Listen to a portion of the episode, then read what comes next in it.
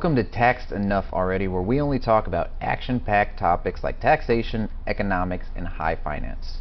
I'm your host, Dan Nuwash, and today we're going to be talking with a good friend and colleague of mine, Dustin Martelo, about property taxes, the effects it has on home ownership rates, and how Dustin is fixing it. Dustin is originally from Ocean City, Maryland, where he grew up.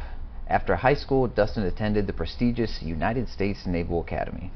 After graduating from the United States Naval Academy in 2002, Dustin spent 11 years on active duty in the U.S. Navy as a naval aviator. During his time on active duty, Dustin had multiple combat deployments and provided air support for over 30 combat missions in support of Operation Iraqi Freedom and Operation Enduring Freedom. His distinguished military career also led him to be a flight instructor for the next generation of U.S. Navy fighter pilots, and Dustin ended his active duty career at the rank of lieutenant commander.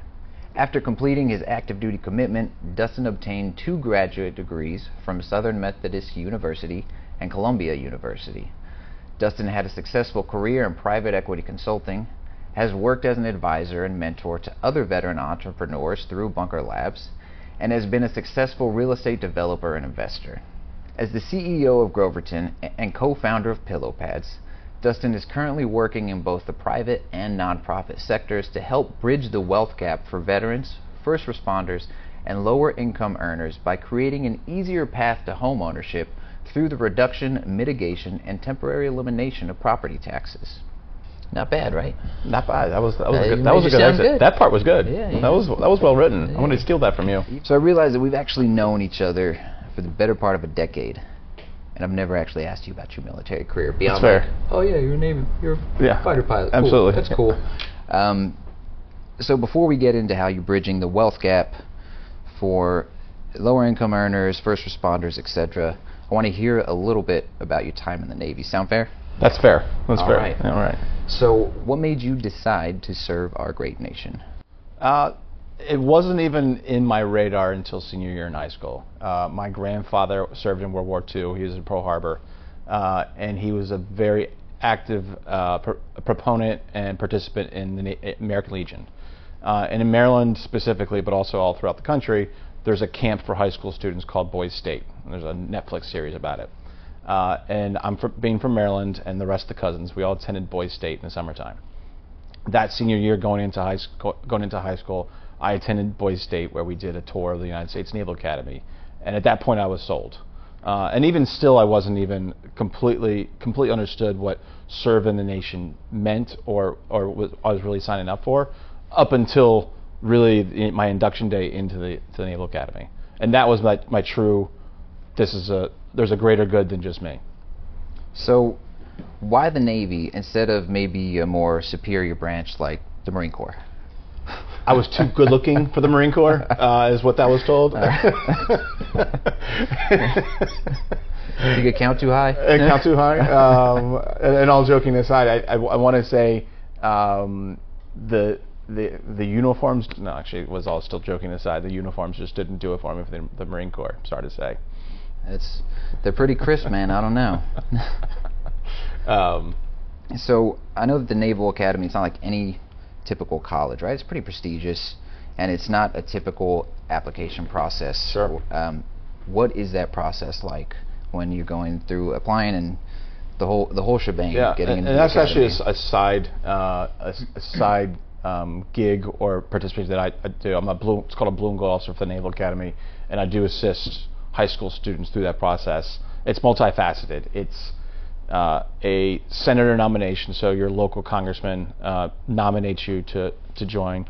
Um, you take a physical readiness test where push-ups, sit-ups, pull-ups type type of uh, ordeal. Uh, obviously, scholastically and academically, um, above average, if not well above average for for U.S. standards. Um, and all that being said, and, and finally through an interview process through a blue, blue and gold officer. So it's multifaceted and, it, and it's right, much different than a traditional college application. Um, so you have to be well invested and very interested in the process in itself. So, do you care to share who the congressman was with us? Because that might depend on whether we kick you out of here or not. You know? and, and believe it or not, I- coming from Maryland, I was uh, I was afforded a, a kind of a special nomination the Academy has. Um, was, and they find actually different states and vice president nominations, president presidential nominations. If you're actually from a state that's probably a little more competitive than others. Okay. So, you graduate in 2002. I'm assuming then you go on to flight school or whatever type of training. Tell us a little bit about that in your naval career. Yeah, so your senior year at the United States Naval Academy, you, you kind of put together your wish list. Um, your wish list is what do I really want to do in the Naval Academy? What do I want to do in the Navy? Um, at the time, I was wavering between a couple things. Uh, Navy SEALs was up there. Uh, EOD was up there. The Glory Hogs, right? The Glory Hogs, absolutely, Glory Hogs, and uh, of course pilot, right? Uh, you know, you're when you're a 21 year old kid as well. You're not, you, you, probably might not have the foresight of understanding what the different paths of aviation were as well. But you're a 21 year old kind of young, testosterone driven guy. I want to fly planes. It just sounds really cool. Um, and also coming back from, you know, obviously 9/11 had just occurred too. Uh, can understand you can do a, a, a different kind of service that, in that space as well. Um, so at that point, I, senior year, I picked aviation, and that started as, as after 2002 my aviation career and in learning and, and pipeline through the aviation space. So you weren't guaranteed a specific job. It's basically you get kind of a wish list, as you mentioned, a wish list, but it's still going to be up to the naval gods. It's right? up to the naval. It's funny. It's up to the naval gods. It's also up to your individual um, wins as well. You still have to put forth the effort, um, and you're still getting graded. An interesting part about the aviation career is you're constantly being graded and judged and uh, leveled between your peers of where you sit in the hierarchy of what you probably fly or going to be chosen for uh, as you kind of go through the uh, the education process as an aviator. Any regrets on not being a SEAL, or totally happy with being a uh, fighter pilot. Um, still pretty cool title. It is, it is still it is still pretty cool to say Top Gun, especially with Top yeah. Gun 2 coming out, right? Yeah. Like so it's all come full yeah. circle. Uh, at least I didn't give myself the, the, the beard or the uh, the mustache. Uh, there are times that I had that regret. Um, I had done part-time um, deployments. I would say deployments, but um, detachments with SEALs to see what it was like. Um, part of me regrets it in the sense of seeing a different kind of sector of the Navy, but I think overall I'm relatively happy with how, how things turned out. And between us girls here, Tom Cruise, he's actually too short to be a fighter pilot, isn't he? he, he yeah. He's too short. All right. they don't tell you that in the movie. So, is there any particular advice from military leaders or mentors, or maybe a lesson that you learned the hard way that really sticks with you throughout your Navy career? Uh, through the Navy career, I found my favorite leaders were those that took a personal touch to my life as a military officer as well. Uh, and something I tried to reflect upon my Navy sailors.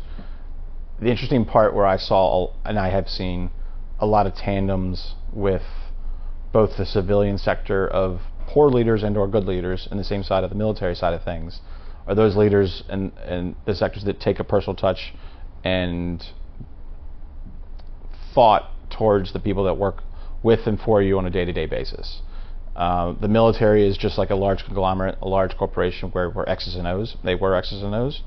It, it's an unfortunate part of the beast where a lot of military navies, particularly, or any and all above, are transient type of positions where you can get lost in a cyclical cycle of maybe not caring as much as you should. And it's it's horrible to say, but you, t- you t- recognize that you're, you yourself are in a cycle in a rinse and repeat type of environment. And I, I really took that I took that to heart because I saw those parts that were, were missing in the military so at some points. There's great leaders as well. Don't get me wrong. So I don't know if you've experienced this, experienced this as well, but I've kind of seen it at least you know at least with Marine small unit and officers getting out into the civilian sector even the mediocre or maybe subpar leaders in the military still end up being great leaders or at least above average leaders in the civilian sector. Have you had a similar experience with that or I think that comes where you understand it, the I think a good argument is you look and there's statistics don't don't quote me on this there's there's more millionaires that were the C students than were the A students. And I think that stems with the camaraderie and the social skills that the C students typically have, I, stereotypically, than the maybe the A students that are sitting behind books more times than not. And I think that social type of uh, environment is very valuable and impressionable when you get to the civilian side, just like on the military side of things, where leadership is a is a, almost just as much as a social as it is a, a hard skill as well. How was your transition from, you know, uh, the naval world, military world to civilian life? I str- I think I struggled. Actually, I know I struggled just like everybody else did. Um, the th- you've heard this before. It's like you don't know what you don't know, and it took years to recognize what I didn't know.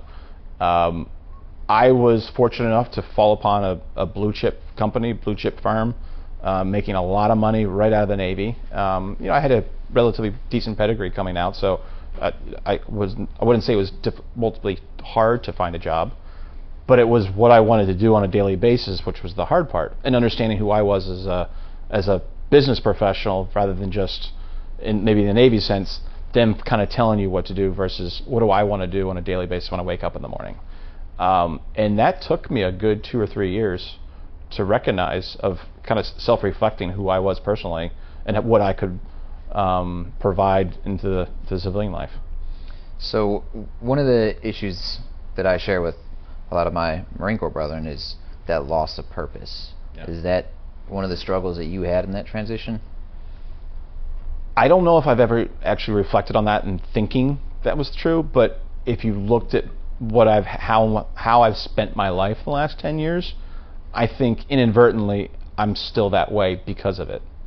Is recognizing where you sit in I guess the cycle of the, the cycle of society in some sense. It's recognizing that you can still give back to the world and you have might have the tools versus somebody else that may not have the tools and it's your moral duty, almost obligation to use those tools wisely um, and in, and in ways that other people can't. So you were on the officer side, yep. and I was on the enlisted side.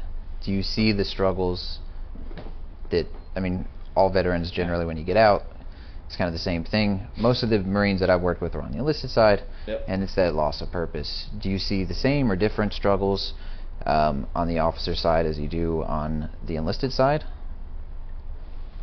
Yeah, I do. I mean, and and I think a function of probably just the circles that I already had coming from the military, and now this, I, I predominantly probably do um, socialize more with military, prior military officers than enlisted side.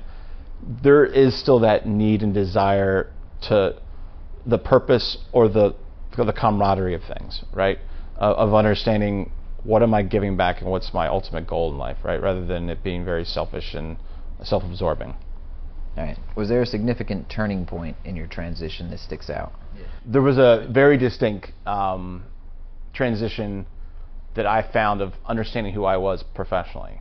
Um, I'd had that the, the blue chip um, gig, and I'd, I'd seen the professional kind of corporate life, and it didn't work out. It wasn't something that I was I, inherently I was designed to do, wasn't built to do.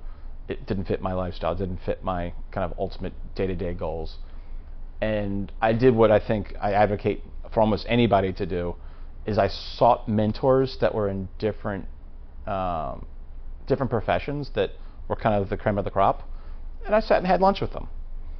And I want to say uh, it was an, an older professional from one of the big banks, and I had been sourcing and I'd been searching for her, her. I wanted to work for her. I was three or four uh, interviews in, and I felt like I was a shoe in to be kind of her her right hand man.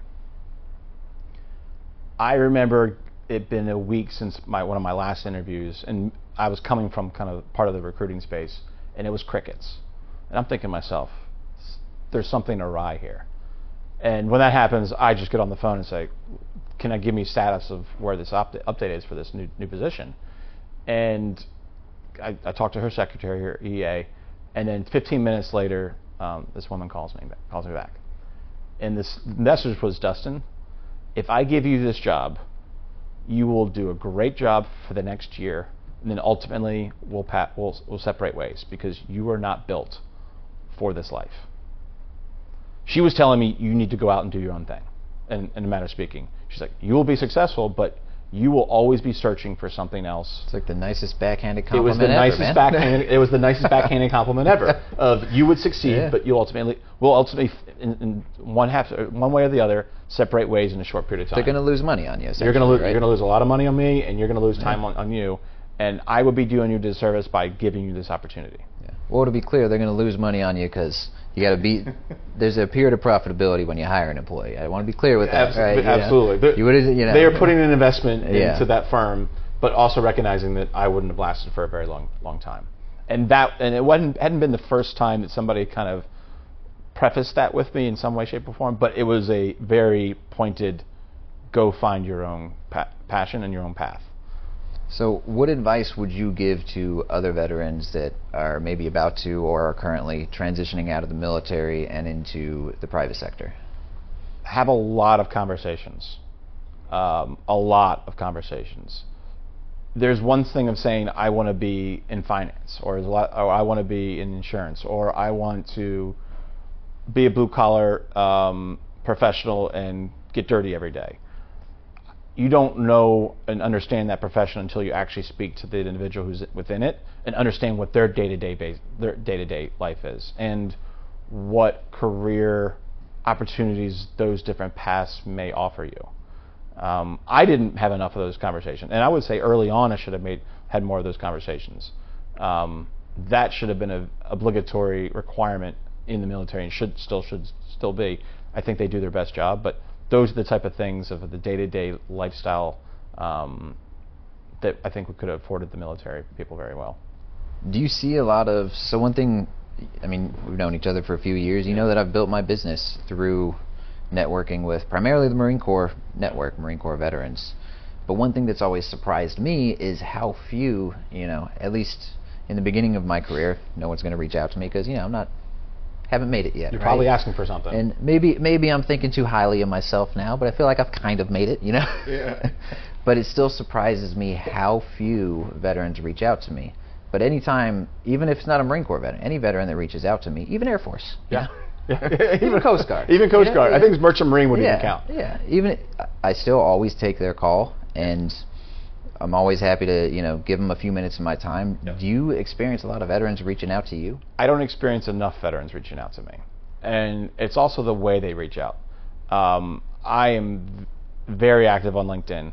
Uh, I do that for educational purpose. I do that just because of uh, my business is just it's good to kind of see what's out there in the news, and I I don't use it necessarily as a news source per se, but I like seeing what's happening in different cities as far as different uh, endeavors.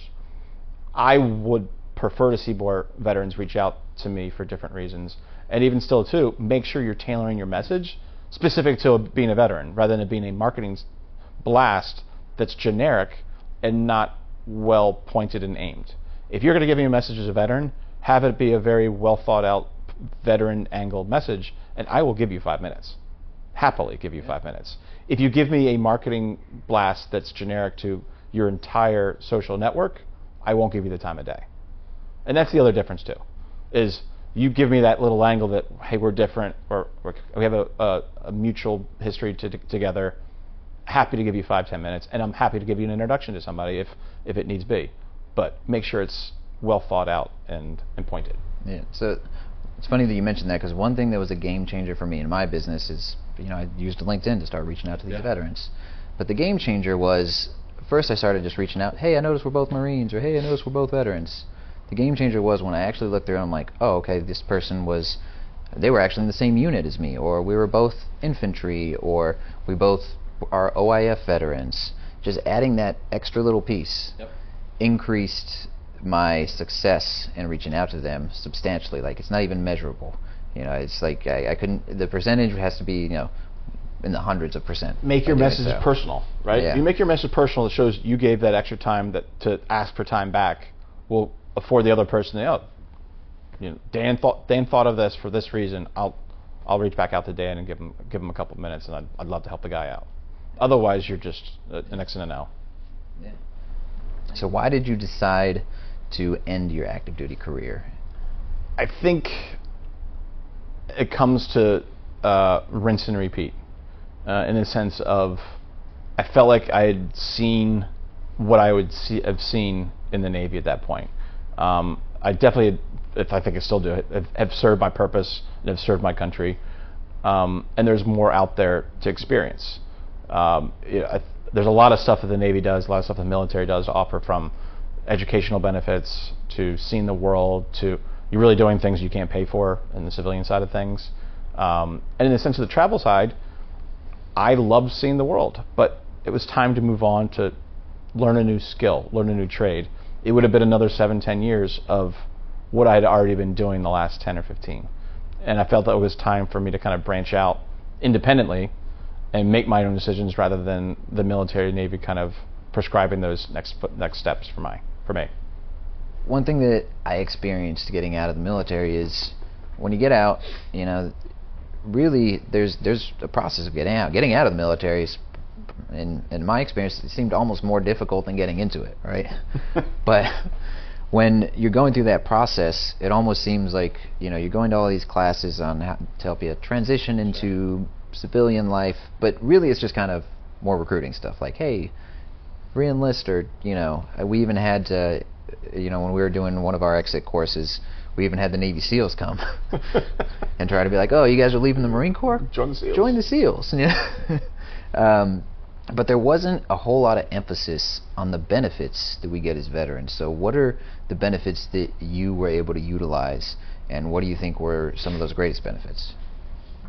Uh, I think very pointed to probably our uh, main part of our discussion today is um, the VA home loan and some real estate benefits that the government affords us, but also specifically, which I've utilized now twice, uh, are the GI benefits, educational educational side of things. I've I've been afforded now two master degrees post military service, thanks to the U.S. government and my military service.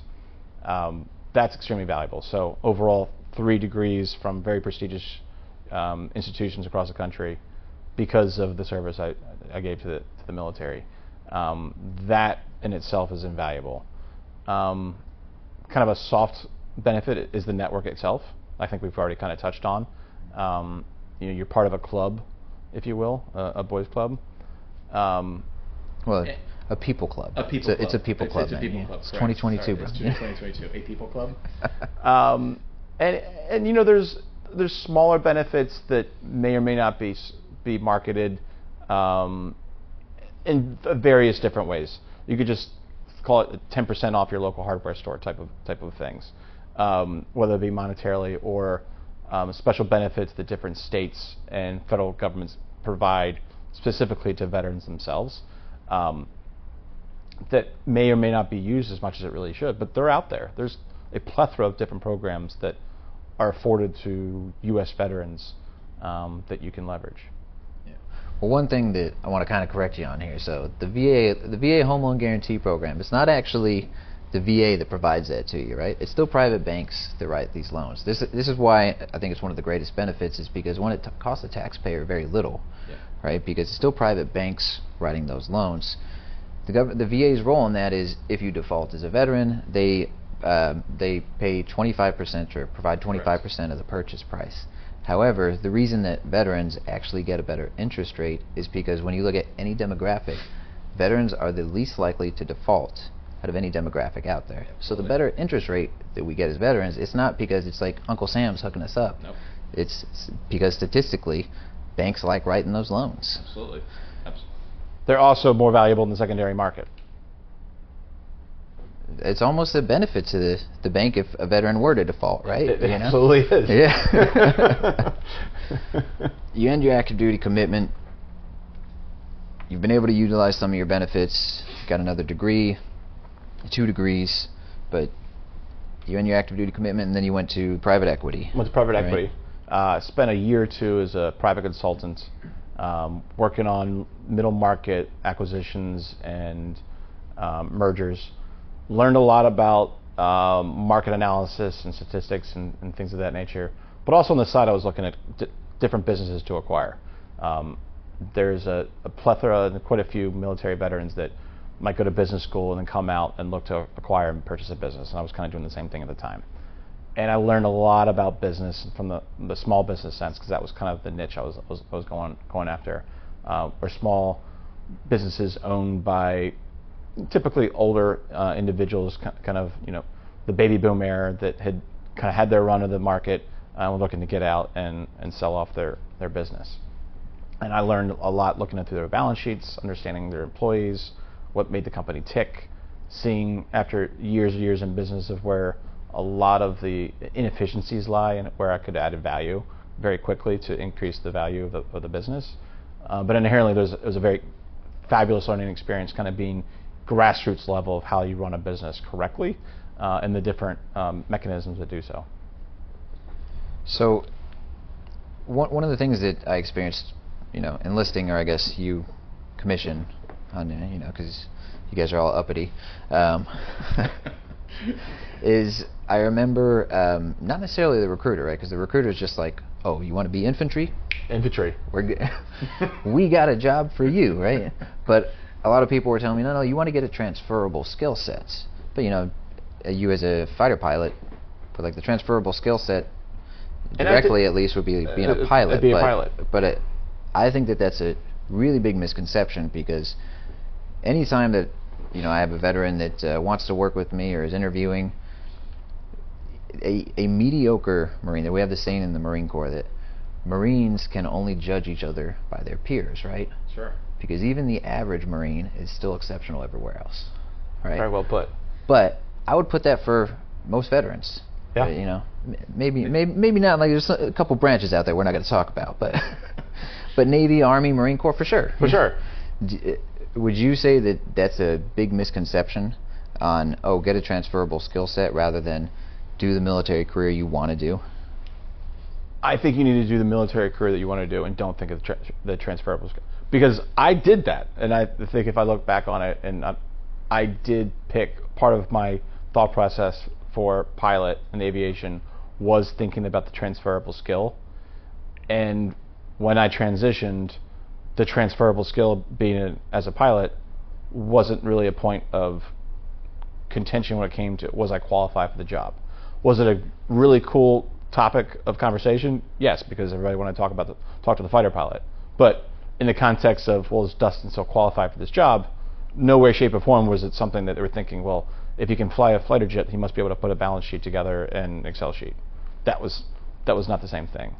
Um, so I think definitely should pick what you want to do versus what the transferable skill is because at the end of the day, I think a lot of jobs and a lot of professions are easily learned if you really put your mind to it. So, are there any specific transferable skills that you realized after getting out that you had that were that you just didn't think would even be a case? Like, you know, like elite, like leadership or, um, you know, peer development or anything along those lines. I think I think it comes across the board at any part part of the military that you you get accustomed to understanding when there's times where there's a fire and times there's not a fire. In the con- in the sense of well I'll get to it when I get to it or this is something that needs to be done in the next 10 seconds. And being efficient and thoughtful for the decisions you're making. In the civilian side, rightful or wrongfully, I saw more often than not things that w- where there wasn't a fire. Somebody else may have disagreed with me, but I'm looking at this going, nobody's shooting at you. Yeah. No one's getting blown up No one's today, getting blown up today, and this will still be here tomorrow. We'll all be fine.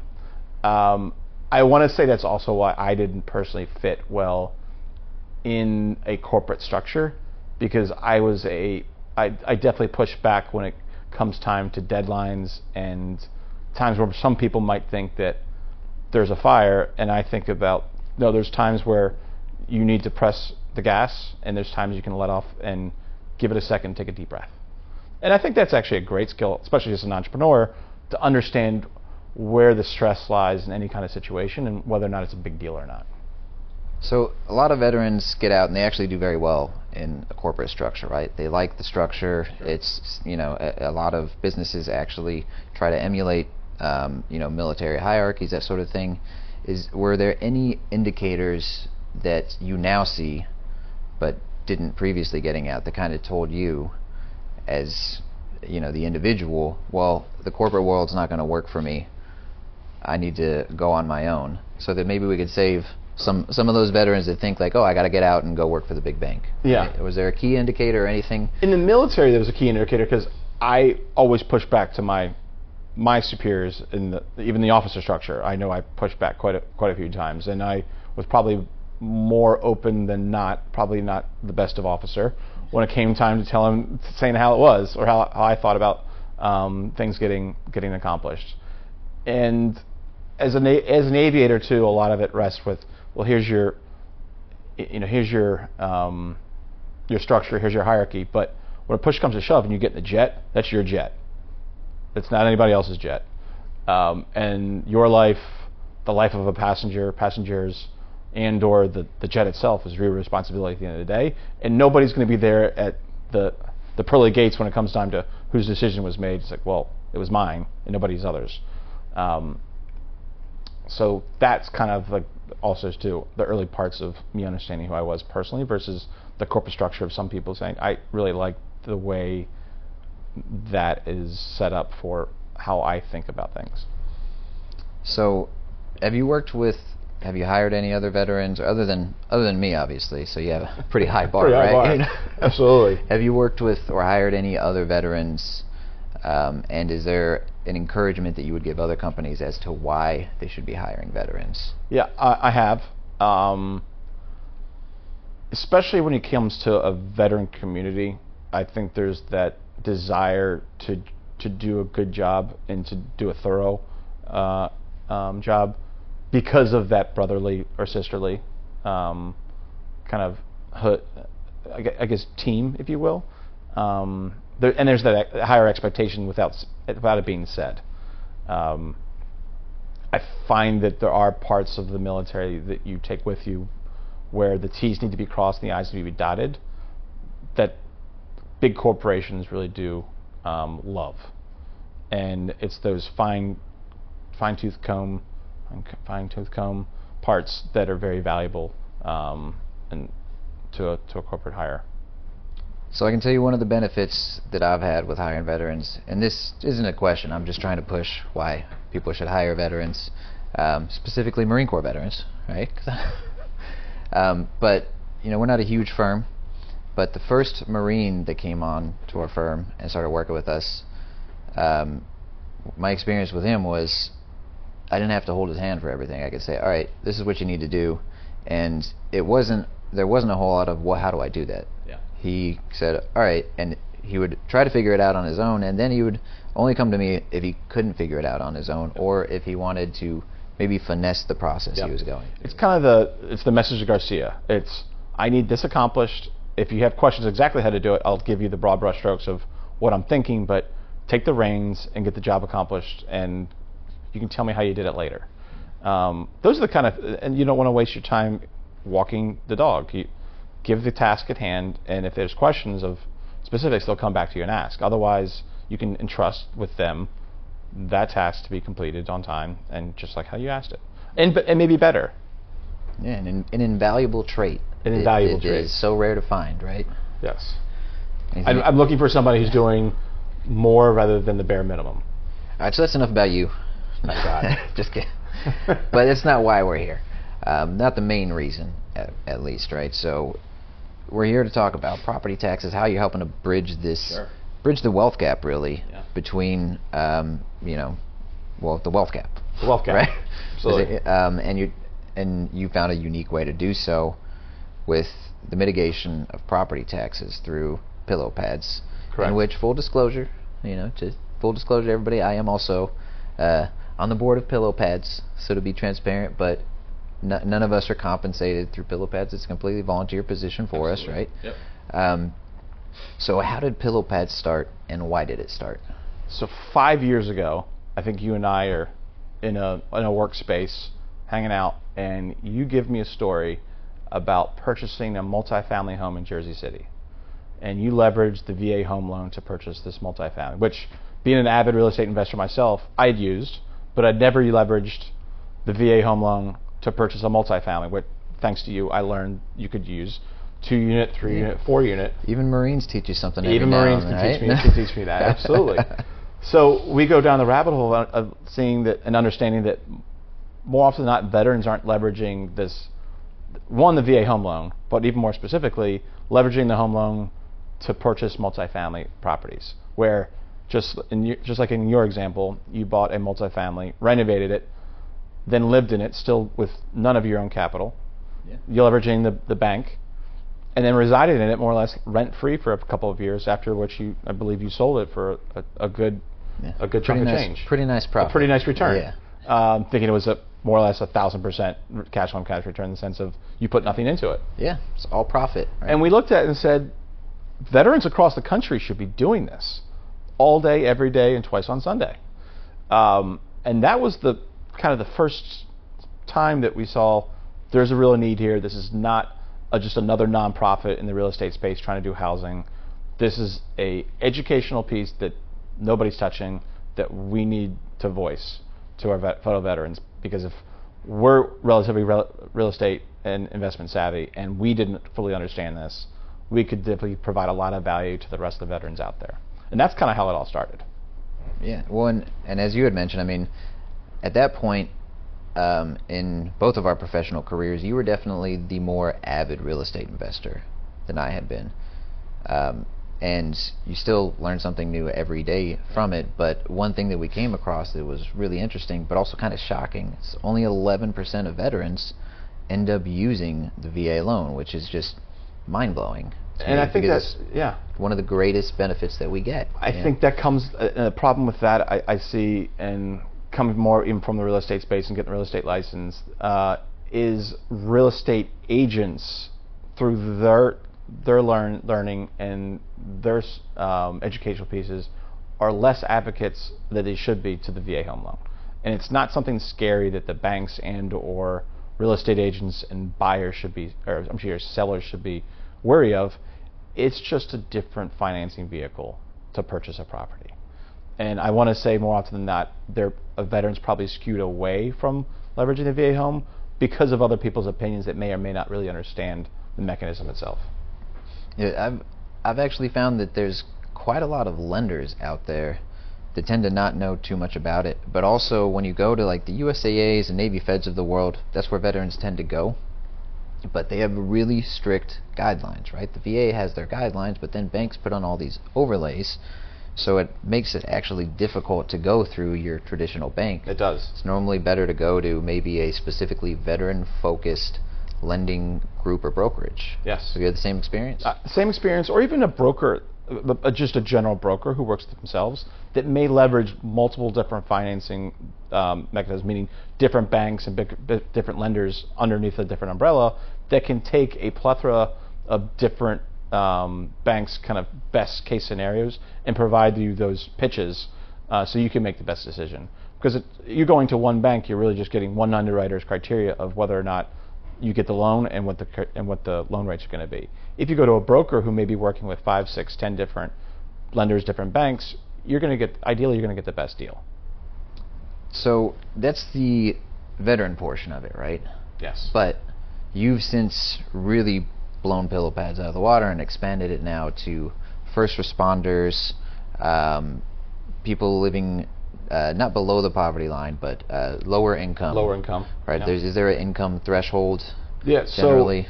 So the interesting part about and kind of how we've really taken that small little sliver for the veterans and really opened it up to any and all low income uh, is almost by letter of the law, half the U.S. population actually qualifies as a low income uh, individual. Uh, the technical number is 80% area median income or below. And you think about the numbers wise of how many Americans do we have in the country? 340 Americans or so. If the number 350, 350 somewhere in that range. That so sounds like a good round number. That sounds like a good round number. check, yeah. checked the U.S. Census Bureau last time we checked. Yeah. But what's what's what what is that in the context of term? 120 million Americans qualify by the letter of law by the U.S. Uh, by by our, our federal guidelines as low income. So by, lo, by by those standards, half the people are poor, half the people are rich. Just where you split the line. Um, and that's kind of where our, our wealth gap and our disparity of wealth and our difficulties of renting and or owning properties really starts. So we mentioned we talked a little bit about property taxes, right? But that's one of the big benefits that PillowPad is providing, Yeah. right, is a reduction or even elimination of property taxes. Can you explain that process a little bit or how that works? Yeah, so as a charitable organization, Pillow Pads is a 501c3. We are afforded more times than not by the IRS the option or typically the requirement to not pay property tax as a charitable organization in our pursuit of providing lower income housing to the, lo- to the low income space. Those that qualify as low. income. So when we are, when we own and or manage real estate, Half of America. half of? America. Yeah. Once again, to Yeah. into the context of uh, how kind of how we're we're providing lower lower cost of living to the low income. That's half the United States should be afforded, and and I think we'll talk about this in, in depth too. The exemption of paying property taxes just by definition of being what the federal government qualifies as a low income demographic. As an um, as the umbrella, Pillow Pads doesn't pay property taxes, and that is the mechanism that affords, you could call it the pass-through uh, option or ability for the low-income residents to not pay the property taxes of the properties that we purchase. So it's like a rent to own option or model for these individuals. And one of those big hurdles you're saying is property tax. Uh, property tax dependent upon your state. So every state has a different amount that you're owed based upon the state. So Texas, for example, Florida are some of the higher property taxes. Some of the Midwest states have a very low property tax. But if you can figure one or two percent of the property value that's typically um, thought upon by the tax assessor office uh, that you're paying per year of the property itself, that's a huge chunk of change for a family that's, let's say, making thirty, forty thousand dollars a year, a fireman, a nurse, a teacher. So if you take that property itself and you multiply by one or two percent a year, that's a good portion of what, what a traditional family's mortgage is, is going to be comprised of. Just the property tax themselves. So if you can, like we have, just and, and almost any kind of any really nonprofit or 501c3 has this, the ability to to pull out those property taxes, that affords a, that family a much lower cost uh, housing opportunity. Absolutely. I mean, you, you can see like some places, for example, Long Island, uh, I believe the median property tax is around $13,000 a year. Yeah. That, in some cases, is a third, if not more, of the monthly cost of the mortgage. Yeah. So that's creating a huge benefit and really bringing down a huge barrier in a high prop in a state that has a high median property tax at least. Exactly.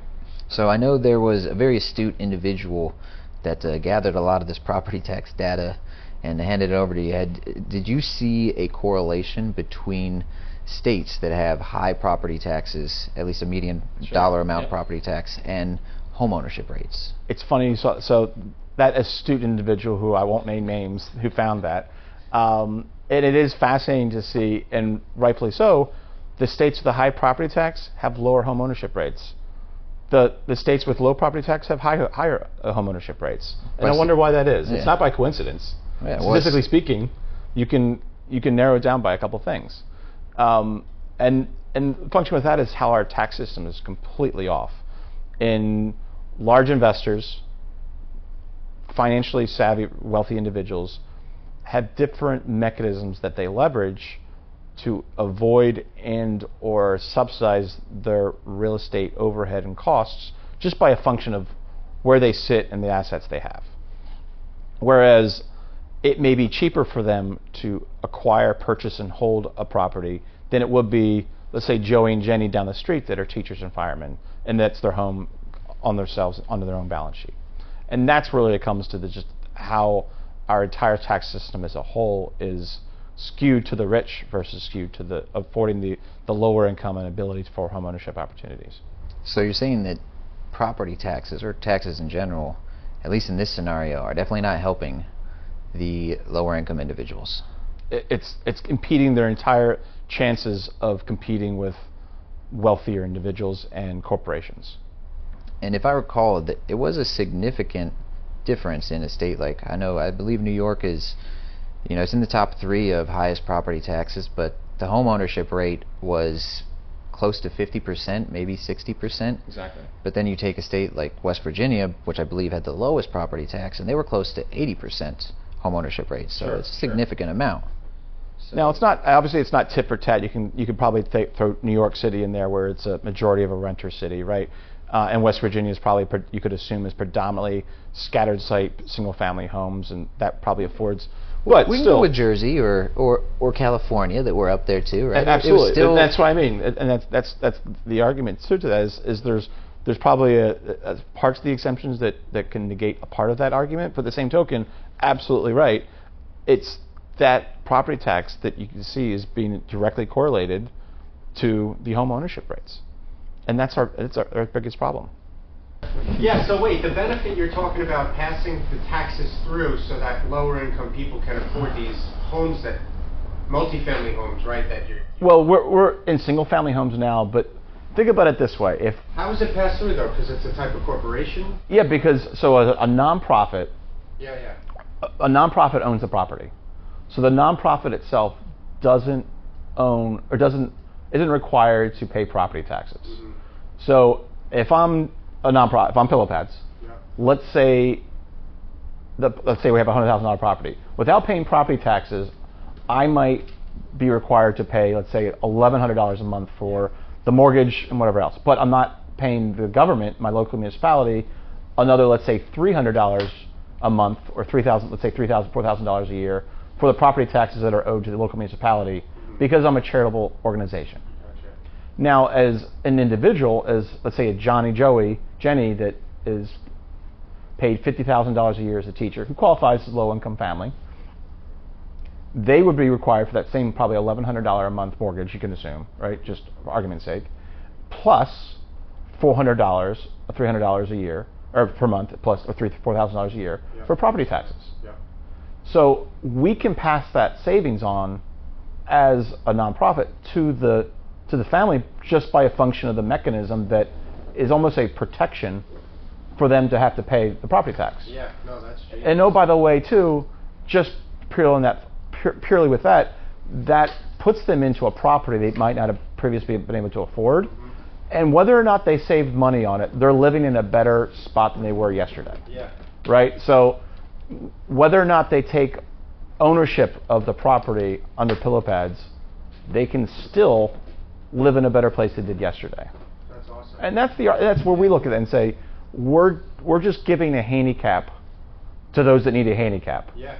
and everybody else at that point can can play the game as it's designed, right? Using policy rather than what's traditionally in the affordable housing space subsidies Mhm. in traditional affordable housing, the government leverages subsidies every year, project-based subsidies. Uh, HUD's, HUD's yearly budget is somewhere in the neighborhood, neighborhoods of $53 billion. And the government, what it does, it takes project-based financing and saying, here's $20 billion for this project, go. And every year it gets exhausted. And it's not a rinse and repeatable um, venture because every year it gets exhausted and it's out the window. Wow. Because it goes in one door and out the other we've taken and looked at the model and said we need a repeatable, scalable model where we're not. Doing the same thing over and over, or we're not leveraging a project-based financing mechanism where we don't know if it's going to be there the next year. And that's how we saw affordable housing, Yeah. right? We saw affordable housing say it's every year it's you're talking to the local municipality and saying, here's our ten million dollars we're going to put towards down payment assistance.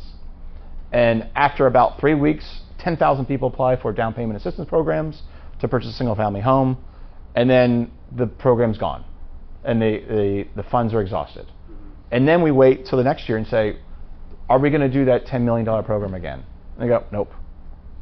And that's not scalable. Yeah. So we looked at it and said the first thing we need to do is is not rest our business model upon the federal government's decisions of whether or not they want to finance this every year. How as how traditional affordable housing has typically been. Well, well, there's other benefits to, to it as well, like to push it on that municipality or whatever is neighborhoods that have higher homeowner or occupant homeowner was it what would you call it a homeowner Higher- occupancy higher rate? occupancy yeah. uh, yeah an occupancy rate that's high high home ownerships right so meaning obviously somebody owns it right but it's owner occupied areas that have higher homeowner occupied op- occupancy rates tend to have lower crime rates Yep. tend to have, um, I don't want to say cleaner communities, but roads tend to be better. Yep. People tend to be more involved in their community Yeah. when they own something there. Absolutely. Yeah. So it's not just a perk to the individual in which you're helping someone who likely didn't have a um, affordable path to home ownership. You're also helping the community that they're going to live in Mhm. because it's, you know, as as far as what we've seen, at least anecdotally, Yep. those communities tend to start tend to do better um, overall when there's more home more Yeah. people home. And in typical affordable housing, homes, yeah. it's it's 99% rentals. Yeah. 99% rentals, you don't have a vested interest within the property that you're residing. If you don't have a vested interest, you're not taking good care of the property, you don't care about your neighbors, and you're there, you just feel as a transient kind of part of the system. Our program, we've designed a more vested interest and desire to take care of the property because you, you actually have a direct, there's a direct relation to how well you take care of the property with how much equity you're, you may or may not be afforded at, as part of the program.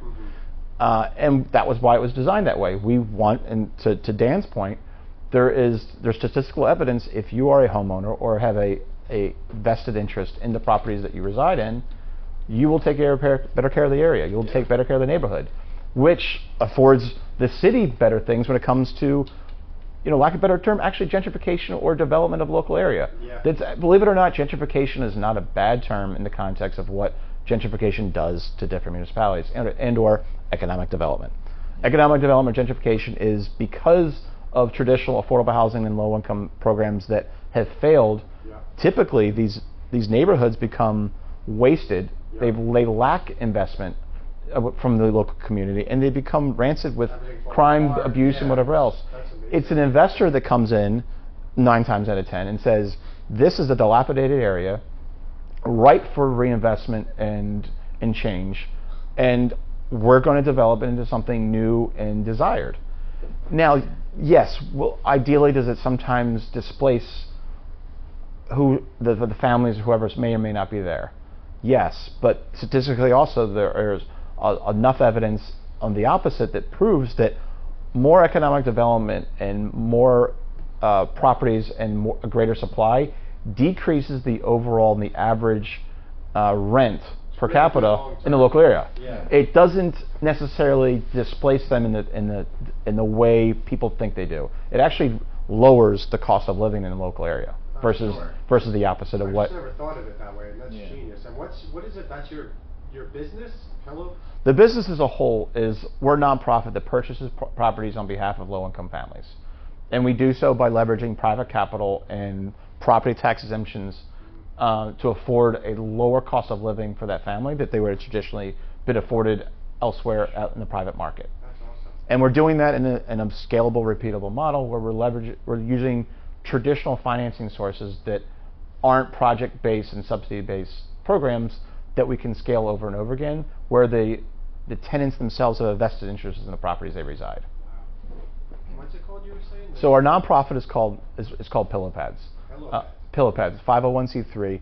Uh, we're launching a, a large fund in the North Carolina area to acquire at least 50 properties right now um, to, to, for this for this business, and we see this as something that can be rinsed and repeated all throughout the United States, in the sense of and unfortunately so, most low-income housing for the low-income low-income demographic are typically apartment complexes. They're large multifamily, big, ugly gray buildings that you've seen that you've seen in TV, you've seen in the news, and, and wherever else. Well, yeah, and, w- and with no path to home ownership. and with no path to home ownership, Oh, I mind you, Yeah. you become part of a system, and a system that is never ending. And a lot of the and great, by the way, there's and we talked about this. There's a large spectrum of low-income housing uh, or low-income, or just in general, because if half the U.S. population low income more or less- subsidized housing, yeah, whatever you want to call if, it. Yeah. If half the U.S. population more or less does qualify as low income, and that was kind of the preface to the point of this, this whole venture in itself is the wealth gap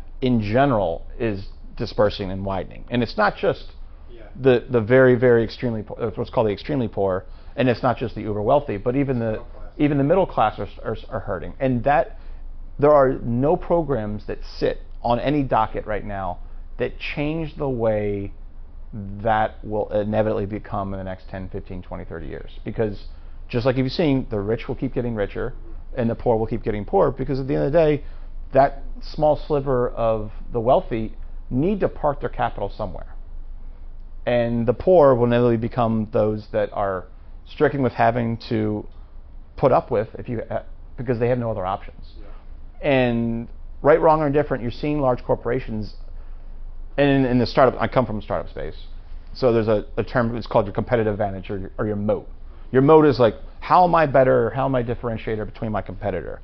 And a lot of these large in, institutional capital uh, backed businesses are purchasing moats around metropolises, metropolitan areas. Because if you can imagine, if you can own a circle of single family homes around a city, you own a moat.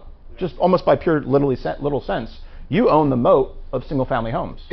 You own the, and, and little by little, you can keep purchasing the ring, whereas that's your monopoly. Whether you see it or not, I see it. That's the monopoly that these large corporations and institutions have purchased and are, are acquiring. Now, it's good business, and I can't say anything against it. Yeah, yeah. But it's Well, you can you, you can make money doing good for people. right? Absolutely. There's there seems to- there's a misconception with that, like oh well you're you know the nonprofit doesn't make money, but you know there are investors that make money. Groverton being the big funder behind that. Yeah. But that, that just because somebody's making money doesn't mean that it's a bad thing, right? It it becomes a bad thing when you're making money hurting someone. But if you're making money helping someone, there's like what's the argument?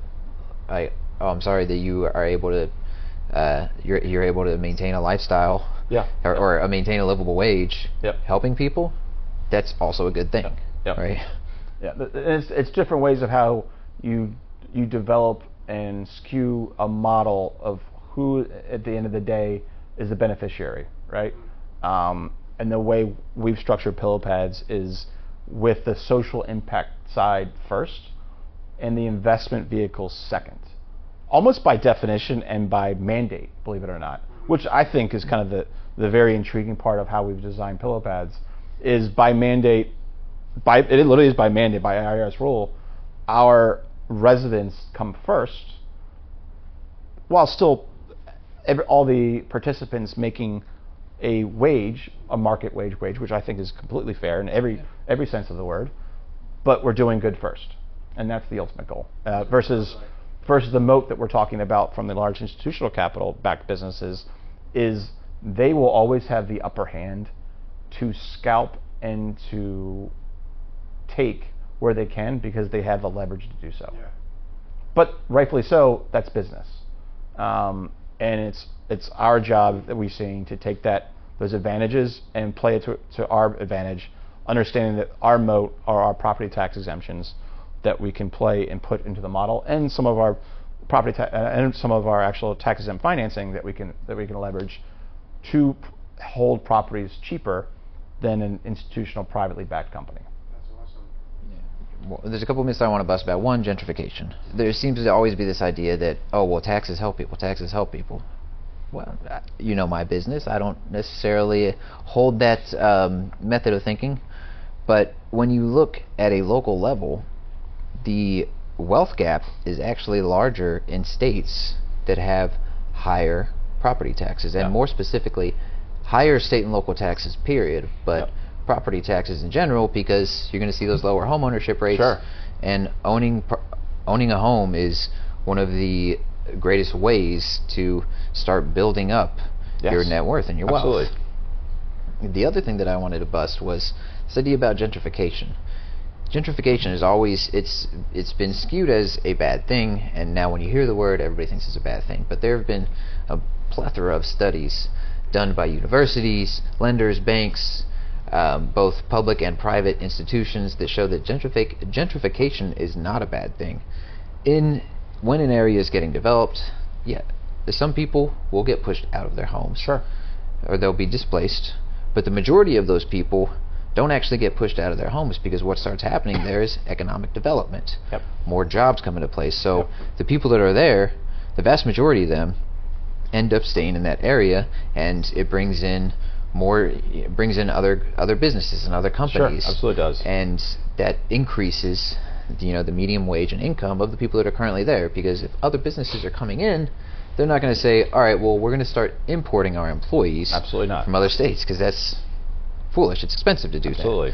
Um, so the idea that gentrification is harmful to uh, lower income individuals, the data just doesn't back it up. I think it's really pushed as a political idea that's just completely false, and you know the data the data shows that. The data doesn't support it at all.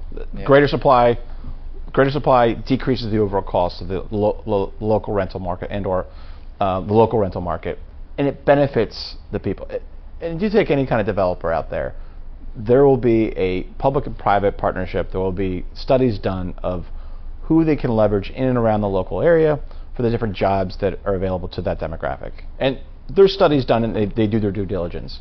Rightfully so, of understanding this would benefit the local area, the people that live there, increasing the wage, providing a, a plethora of other opportunities for the local uh, local economy, and taking areas that were lacking of, of investment, and then providing a new a new vehicle to to create that economic, like you like you said, with a the chance of not becoming a dilapidated area that's lacking of investment and lacking of opportunity. And I, I think another good example of that, before we get back into uh, why you're really here and talking more about pillow pads, is you take, for example, qualified opportunity zones. Qualified opportunity zones were one of the greatest economic policies I think that I've seen in the past three or four decades at least. What qualified opportunity zones did is, yes, it gave a tax break to a lot of wealthy individuals and institutions, but that tax break they got wasn't it wasn't you know money that what it was is it was opportunity cost Yep. in taxes but what it did is essentially you fooled a lot of wealthy people and institutions into pouring money into these underdeveloped areas that needed to be developed Absolutely. so and you d- that was done not on the taxpayer dime Yep.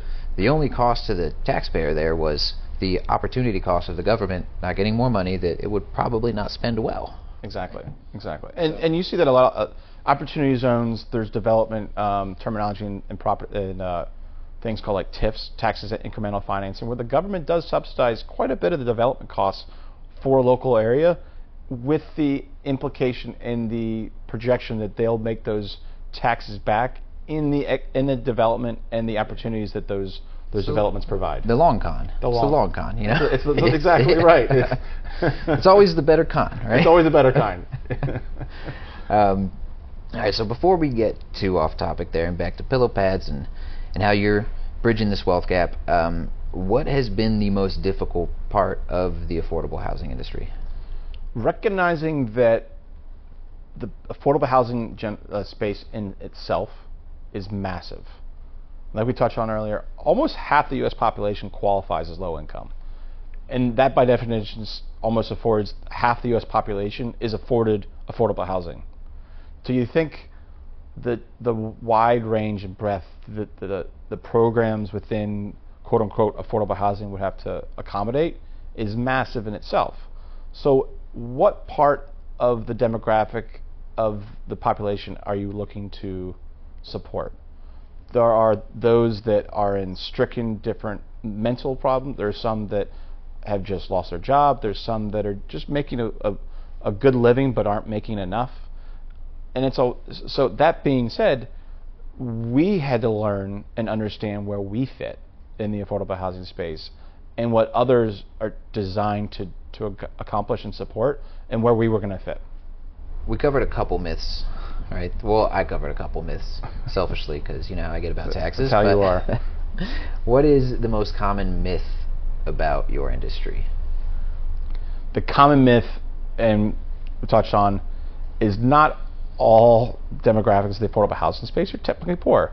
A teacher more than likely qualifies as a low income family. A fireman more than likely qualifies as a, a low income family. A nurse, a technician, they qualify as low income. Um, I and I had, and on top of that, the biggest myth is that the lower demographic doesn't pay their bills. That's not true they just don't have as much they, they aren't making as much money to pay their bills That- so Less disposable income. it's disposable they have less disposable income but that doesn't necessarily mean they're going to be a bad tenant in your experience, what should be fixed in your industry? It's, I think it stems directly to kind of why we're, why- we're here today talking about property taxes. If we needed to create a mechanism, which I personally don't think we need, we should have had to have done, to afford low-income families the option to not pay property taxes as a way of subsidizing their cost of living in single family homes or, or any, any other type of properties. I would see that as a different uh, endeavor in, the, in, in, policy across the country, where we blanketly afford low income families the right to not pay property tax uh, to lower the cost of housing. It's phenomenal. That uh, one of the things that that really does is when someone's going out there and getting a mortgage, right? Property taxes are taken into what's referred to as your debt to income ratio. Absolutely. Right. So it can be a huge factor into the type of loan someone will even qualify for. Because if your property taxes are making up 15, 20, 25, in some places in New York, California, for sure. example, there's a lot of people, their property taxes make up 30% of their monthly mortgage costs, and yep. that decreases the loan that they're going to qualify for, right? It's not like banks or lenders don't want to loan people money. That's how they make money, exactly. right? And, and granted, let, us I mean, let's let's get the elephant in that room first. Yes, property taxes are le- a a overwhelming majority of property taxes go towards municipality, and that is the meat of how a municipality runs. Is the majority speaking is is from their property tax revenues. I'm not saying that the property taxes, for the most part, aren't used for good for, for the most part. I'd argue they but, might not but be. But they, we could also argue they might not be, but it kind of depends on the government. Yeah. But that being said, that doesn't mean that exemption would be all for naught that difference that you're talking about, first of all, a typical mortgage, that's about a third of what their, their mortgage rate might be is for the property taxes. That difference of income and that difference of disposable income that a family may or may not be afforded versus them spending 40, 50% of their, their monthly income on rent or, or mortgage can then be spent elsewhere into the local community for disposable income out into restaurants, bars, economic development for their own small business. They can reinvest that ideally speaking, right? Ideally speaking, into the local economy that can spur growth for that that city itself. So whether it may not be in a micro view advantageous right off the bat for a municipality to say, whoa, whoa, we don't want half of our population or half the half of our residents to not pay property tax. But in a macro view of seeing how those exemptions can be indirectly how they can indirectly affect their local economy can be very valuable in a macro kind of long-term view for a municipality. Yeah. What's again the long con, right? Long and con, exactly. The reality is that taxes should be done really by quantity, not by quality, right? So a common thing that you hear from economists that argue that don't really know what they're talking about is they'll say, well, look at the tax, you know, look look at uh, the tax revenue compared to uh, as a percentage compared to GDP. It, it, increased or decreased. Like, all right, well, that's like comparing you know, uh, profit margins yep. to profits. Sure. At the end of the day, you know, if you're going to tax for quality, you're going to chase out a lot of your market, yes. right? Exactly. Um, so, but I digress to that. And one last, before I move on from this, with the whole property tax thing, I, I've talked about this before. How do you fight corruption? Transparency, right? Shine a light on bad behavior tends to go away. The other yep. way, reduce the amount of resources. And a good example of that is a school not too far down the street for, uh, from us or a school district. There's a movie about it called Bad Education. I encourage people to look at it and all the embezzlement that went on by a school superintendent. But anyways, I digress. so, how has the market changed recently? Yeah. So, unfortunately, we've post COVID and through COVID, we had the cheapest capital we've seen lending out to uh, almost I mean everybody across the board from commercial real estate to private resident, resident residential real estate, and it ballooned the market. You got to think people are buying in a bucket, and that bucket is designed based upon how cheap a capital, meaning their lending resources, they can afford. Well, because we gave, gave out too much money and we just printed cash that we didn't have, we ballooned the market and we inflated it, right? So now that we now that we've inflated the market, we have to deflate it. Yeah, devalue we, our currency. We have to devalue our currency, and we have to raise rates. Raise rates to more or less what we've seen now is completely halt the U.S. real estate market. That's stopping purchasing from what was even already a difficult part for uh, low-income families to acquire for re- residential real estate. And what we're seeing, and I think we've seen the last three months, we'll see for another six or seven months, I think, still too, is a halt in real estate, halt in first-time home, home ownership, uh, for a long period of time because the rates are just just exorbitant. So the last time we saw rates jump up they actually jumped up uh, higher in a shorter period of time now than they did even back in the 80s. But the last time that happened, we actually saw property values across the U.S. take a pretty big dive. Yeah. About, uh, I think it was more than 10, 10 maybe 20 percent. Sure. Are you anticipating something like that happening? You know, I'm not actually. I I see what what happened the last six months is a shift of the demographics, remote working, um, second time homeowner or second home home ownerships. Interesting statistics is uh, I was discussing with a colleague this last week is home ownership across the board has stayed has remained the same over 10, 10 20 year period. But the statistics we don't necessarily have, and something we're, we're, we're delving into right now, are the statistics of who those homeowners are of that 67% homeownership across across the United States. Are they still low income, or is it is it an overwhelming majority all higher income earners that own the majority of the, the real estate and have home ownership versus the lower income that don't own anything? Um, and that's the interesting kind of um, number that we have that we're we're diving into. So, one, not the news I wanted to hear because my wife and I are currently on the house hunt. but I'm gonna I'm gonna be the the optimist here, um, and the reason for that is because with the interest rate spike that we've seen, in order for someone to qualify for the same loan, a household to qualify for the same loan, um, and this is obviously outside of what PillowPads is doing, the average household income needed to increase by 15 to 20 percent sure. to qualify for the same size of loan. So um, we'll see where it goes. Let, let's let's hope for my sake and many other people's sakes that we do see some dips in prices. Regarding pillow pads and that path to that creating an easier path to home ownership, what's the biggest takeaway you hope our listeners and viewers learn?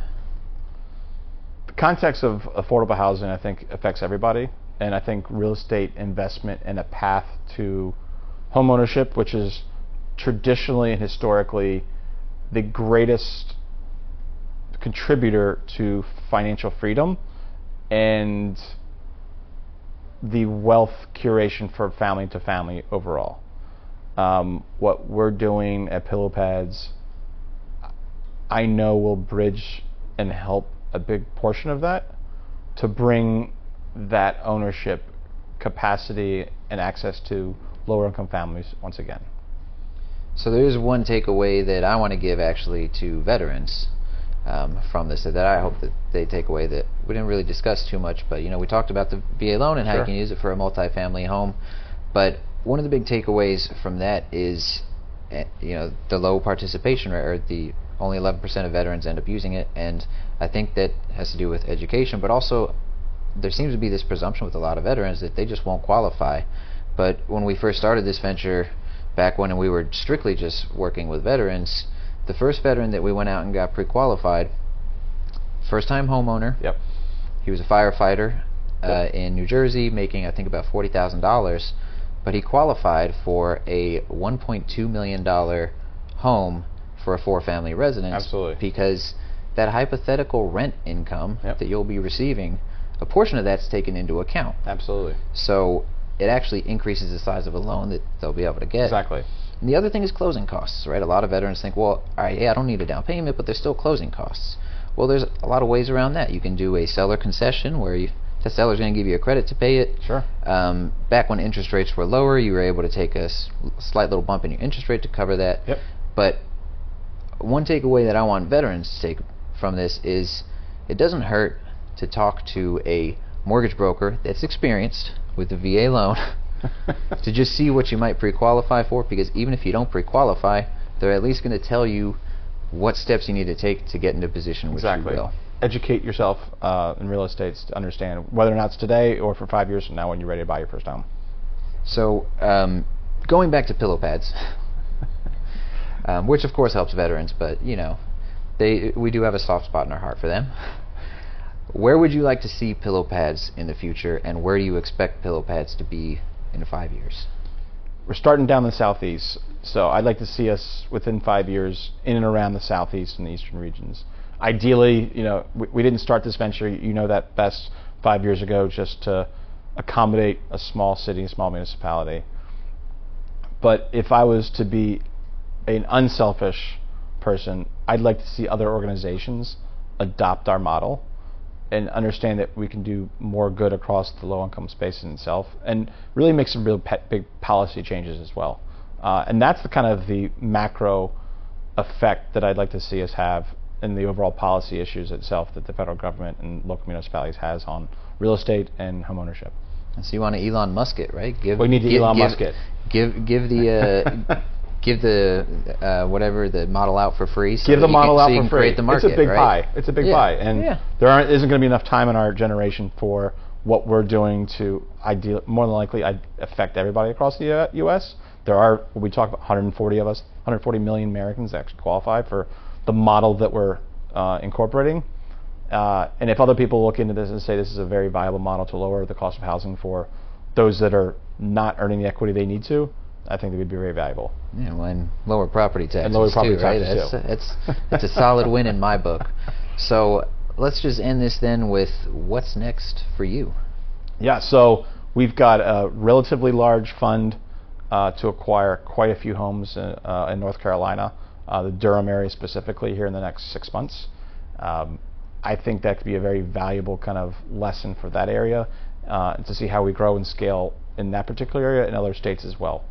Um, so right now we're focused on finishing up our last little bits of the f- financing stack, bringing on real estate partners and financiers, as well as others that might just help with other ancillary things for the for the business. So the last thing I want you to share with people is one where people can reach you, but also will reach you or pillow pads really, um, and where can they donate to this 501c3, which I'm assuming they could get a tax deduction for. They absolutely can get a tax deduction because that's what we're all here for. Uh, and it's almost the end of the year, by the way, right? For, yeah. when, we're, when, we're, filming this. Um, so pillowpads.org, you can donate, uh, or reach out to me directly at dustin at pillowpads.org. Uh, happy to reach back out if you have any questions. Um, and and if you even if you want to support in any which way, uh, we're always looking for great people, smart people that uh, understand our cause and believe in it. Awesome. Well, I appreciate you being here. Appreciate you sharing, your wealth of knowledge with us. And there you have it, folks. Uh, our esteemed guest, Dustin Martelo. So again, you can always donate below, and any like, share, follow, comment of this is greatly appreciated. It's a great way to not just support a nonprofit, to help bridge that wealth gap, and to support a veteran-owned and operated business. Finance for Thought is independent of American portfolios. Any view and or opinions expressed by speakers are not representative of said companies. This presentation and all material within it are for informational purposes only and does not provide tax, legal, accounting, or financial advice. Neither APFS nor its representatives provide tax, legal, or accounting advice. Please consult your own tax, legal, or accounting professional before making any decisions. Securities offered through American Portfolios Financial Services Incorporated. Member, FINRA SIPC. Investment advisory services offered through American Portfolios Advisors Incorporated, an SEC registered investment advisor.